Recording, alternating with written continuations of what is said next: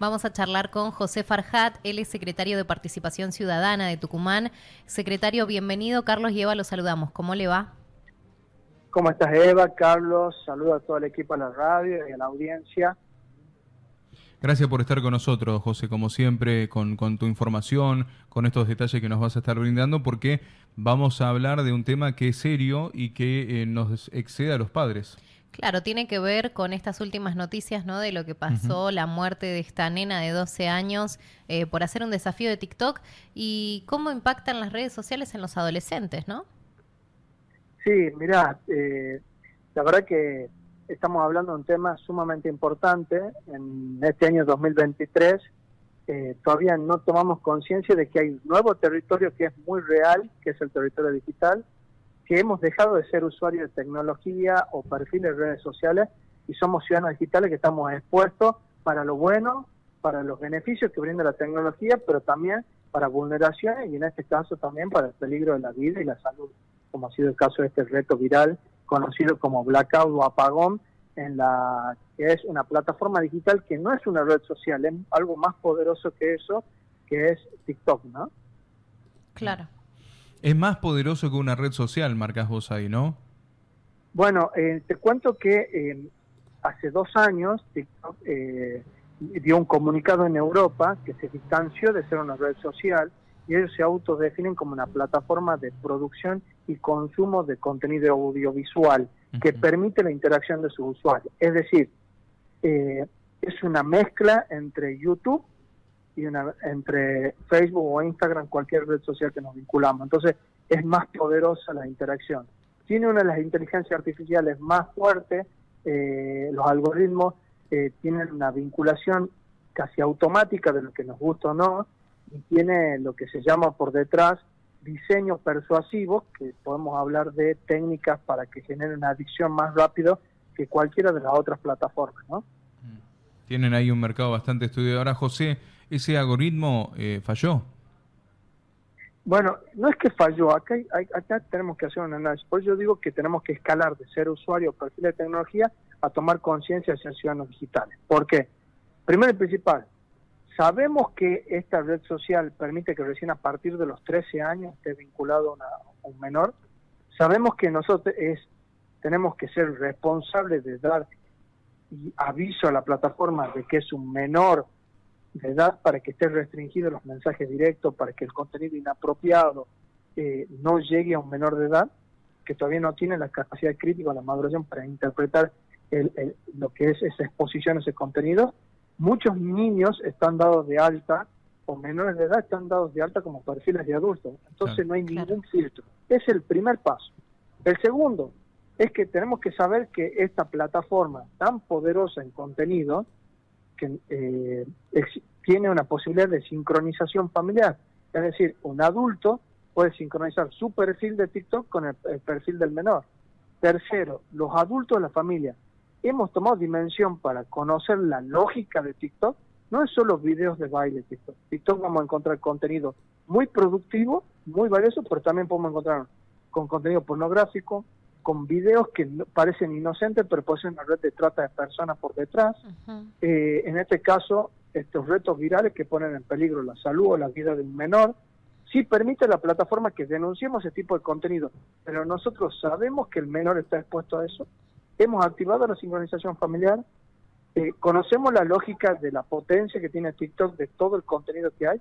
En dos clips, desde un TikTok donde haya un, enlace a una página pornográfica, los chicos ya quedan vinculados, no solo por un contenido inapropiado, lo que significa que tenga una vinculación con contenido pornográfico, sino que no sabemos cómo se va dando esa cadena y cómo se puede contactar con personas que no están eh, desconocidas. Y acá, por eso es que es importante, porque de 13 a 15 años, cuando se denuncia esa edad en la plataforma, lo que permite es que no haya mensajes directos dentro de la plataforma y se pongan vínculos con eh, otros usuarios y también el contenido se restringe, pero no siempre es eh, efectivo la restricción de esos de ese contenido, ¿no? José, justo en eso estaba pensando en esto último que mencionabas y a veces eh, un grande le crea la cuenta a los más peques y dice, ay, bueno, le pongo que tiene 18 mm. para que le deje ver los videitos porque le gustan las cosas, qué sé yo. Y después te das cuenta de este otro riesgo que también tiene que ver con todo lo que son las redes de pornografía infantil. Eh, a ver, que sabemos que a lo largo y ancho del país también se han desbaratado, por suerte, redes de este tipo y llegan a través de muchas plataformas, como vos mencionás. Entonces, eh, esto también tenemos que tener en cuenta los papás y no pensar en, ay, bueno, le armo la cuenta para mayores de 18 y ya está.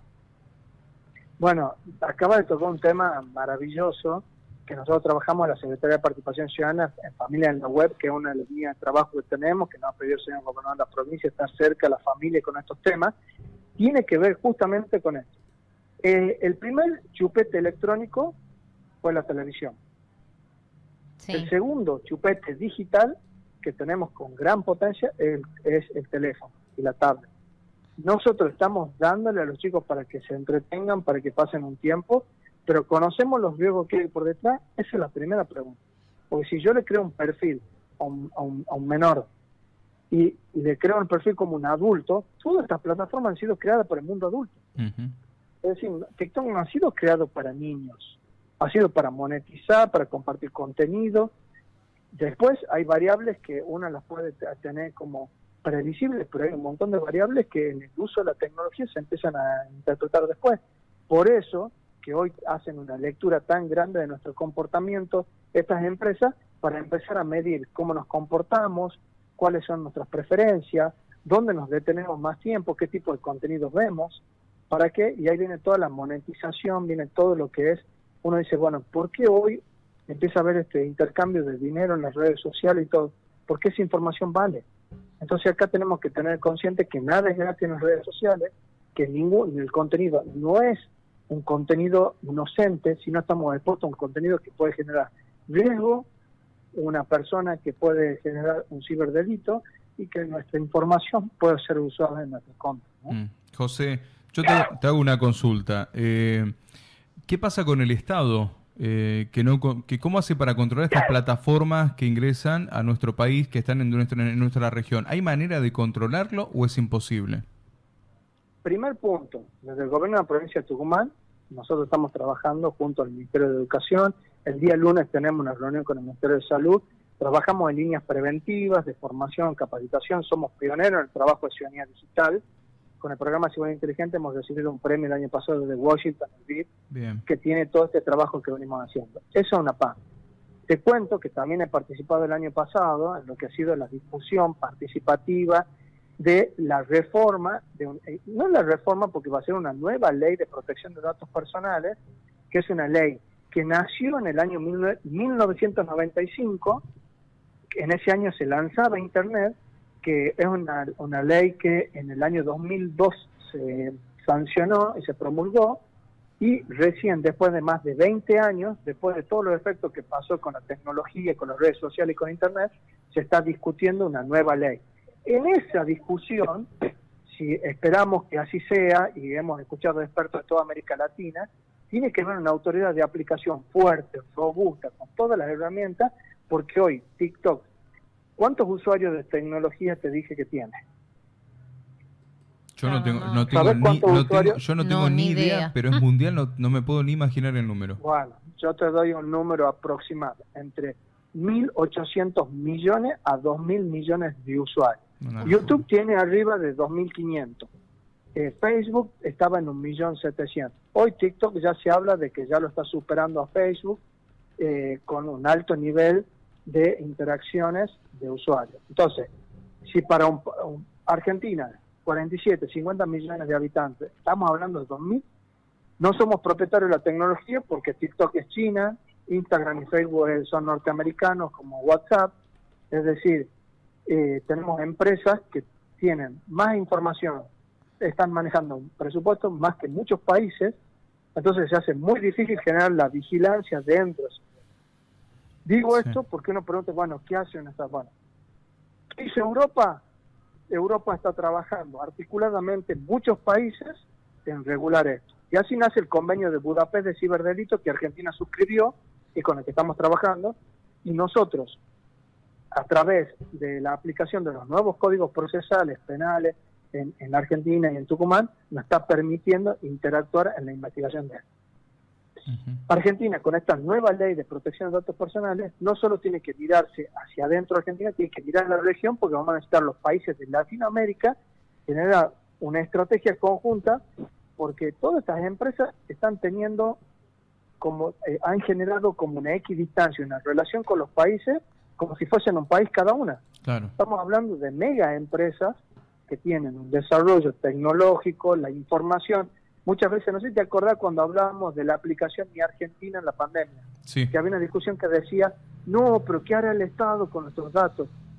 Eso era mínimo. Hoy nosotros nos preguntamos qué hace Facebook con nuestros datos. Nos preguntamos qué hace Instagram, que ponemos la foto, dónde, dónde qué lugares visitamos, eh, publicamos nuestra información, las propias aplicaciones hacen lecturas de nuestros movimientos, saben dónde estuvimos, dónde no estuvimos, los metadatos que hay en cada una de nuestras publicaciones, que hay aplicaciones como Facebook que tienen una función para hacer lectura de cómo vos estás usando el celular fuera de la aplicación de Facebook. Es decir, la lógica esta que yo quiero plantear de que tenemos que trabajar, que es escalar a ciudadanos digitales, es que podamos salir de esa mera, mero uso de tecnología. Eso era en 1995, donde no interactuábamos. Hoy se interactúa, hoy se hace lectura de datos, hoy está lo que se llama el perfil humano digitalizado, es decir, una máquina ya hoy va a adjetivar quién es José Farjás. ya no va a ser una persona que va a decir José Farjás es sabe, no sabe, es alto, es bajo, no, ya va a ser una máquina. Entonces, acá tenemos que prepararnos y ser ciudadanos del siglo XXI. José, ¿y cuál es el camino para los ciudadanos para eh, entender la, situación en donde estamos metidos? No, es, es una falta, es como volver a reeducarnos. Bueno, hay un dato. Estaba previsto que todo este adelanto tecnológico se dé de la forma que estamos viviendo hoy en el 2023, en el 2030. La pandemia en el 2020 aceleró todo este proceso. Es decir, estamos viviendo un, no solo la pandemia tuvo un virus, que entraba en el cuerpo humano, sino tuvimos otro virus que es la adicción a la tecnología. Hemos pasado de usar una hora, dos horas de tecnología a pasar a usar cuatro, seis horas, cambiar nuestros hábitos, a vincularnos de otra forma con la tecnología, y eso requiere que nos eduquemos como ciudadanos digitales. Requiere dos cosas que se hablan en el mundo.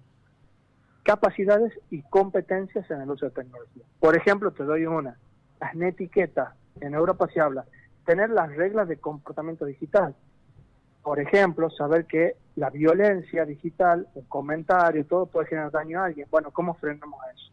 Tener la capacidad de aptitudes críticas, que no todo el contenido que está en las redes sociales, saber que es verdad, y ahí nacieron las noticias falsas.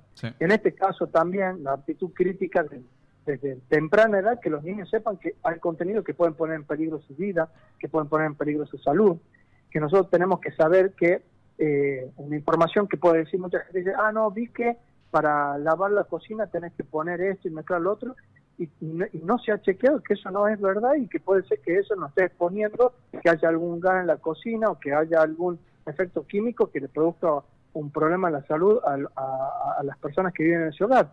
Es decir, esa actitud crítica tiene que estar en el territorio digital, porque el territorio digital es real, provoca un efecto en el físico, en el territorio físico, y ya no hay intermitencia, no es que se apague el celular y se apagó el territorio digital.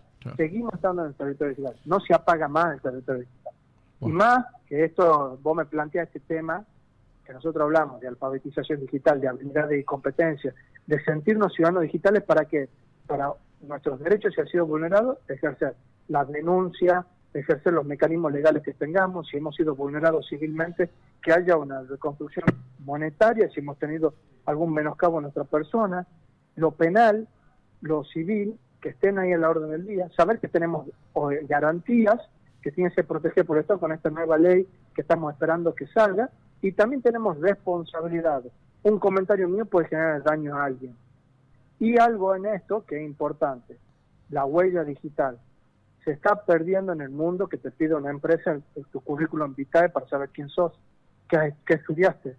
Hoy todo eso se está licuando porque hoy las empresas ven cómo te comportas, qué opinas, con quién te reunís, eh, cuál es tu comportamiento social y están haciendo todo lo que es un análisis de nuestro perfil humano en las redes sociales, en las plataformas digitales y cómo nos comportamos. Bueno, clarísimo, clarísimo. Eh, digo, para aquellos que nos estén escuchando, tienen ahí eh, a través de justamente de, una red social la manera de estar en contacto con, con el trabajo que llevan adelante ustedes también. Sí, eh, Carlos, nos mm. pueden llamar al 484-4000, internos 567. Nosotros dictamos talleres preventivos para niños, niñas y adolescentes con la campaña que se llama Juntos Más Seguros, que han pasado más de 100.000 jóvenes y menores de edad de la provincia, junto al Ministerio de Educación. También tenemos docentes conectados, donde hemos dictado capacitaciones a docentes y familias en la web. Esto de pensar matrices preventivas en la cibercrianza para fortalecer a los niños del delito de grooming, de las redes de trata de personas y en este caso para también advertirlos de estos riesgos de los retos y challenges globales, apostando la amistad y no mm. que los chicos tengan que cumplir un reto para formar parte de una comunidad. Claro, de un grupo de amigos. 424, 4000 era, ¿no? No, 484, 4000, interno 567, de lunes a viernes, ahora por enero, de 8.30 a 13 horas, y podemos generar una agenda. Si hay alguien que quiera hacer caso a nuestra oficina, estamos en casa de gobierno para hacer asesoramiento y después, eh, si es necesario, la derivación a la policía de Tucumán si en el caso que requiere una denuncia. Bien. Gracias, José, por el trabajo que llevan adelante, como siempre, muy atento con nosotros. No, muchas gracias, saludo a la audiencia y saludo a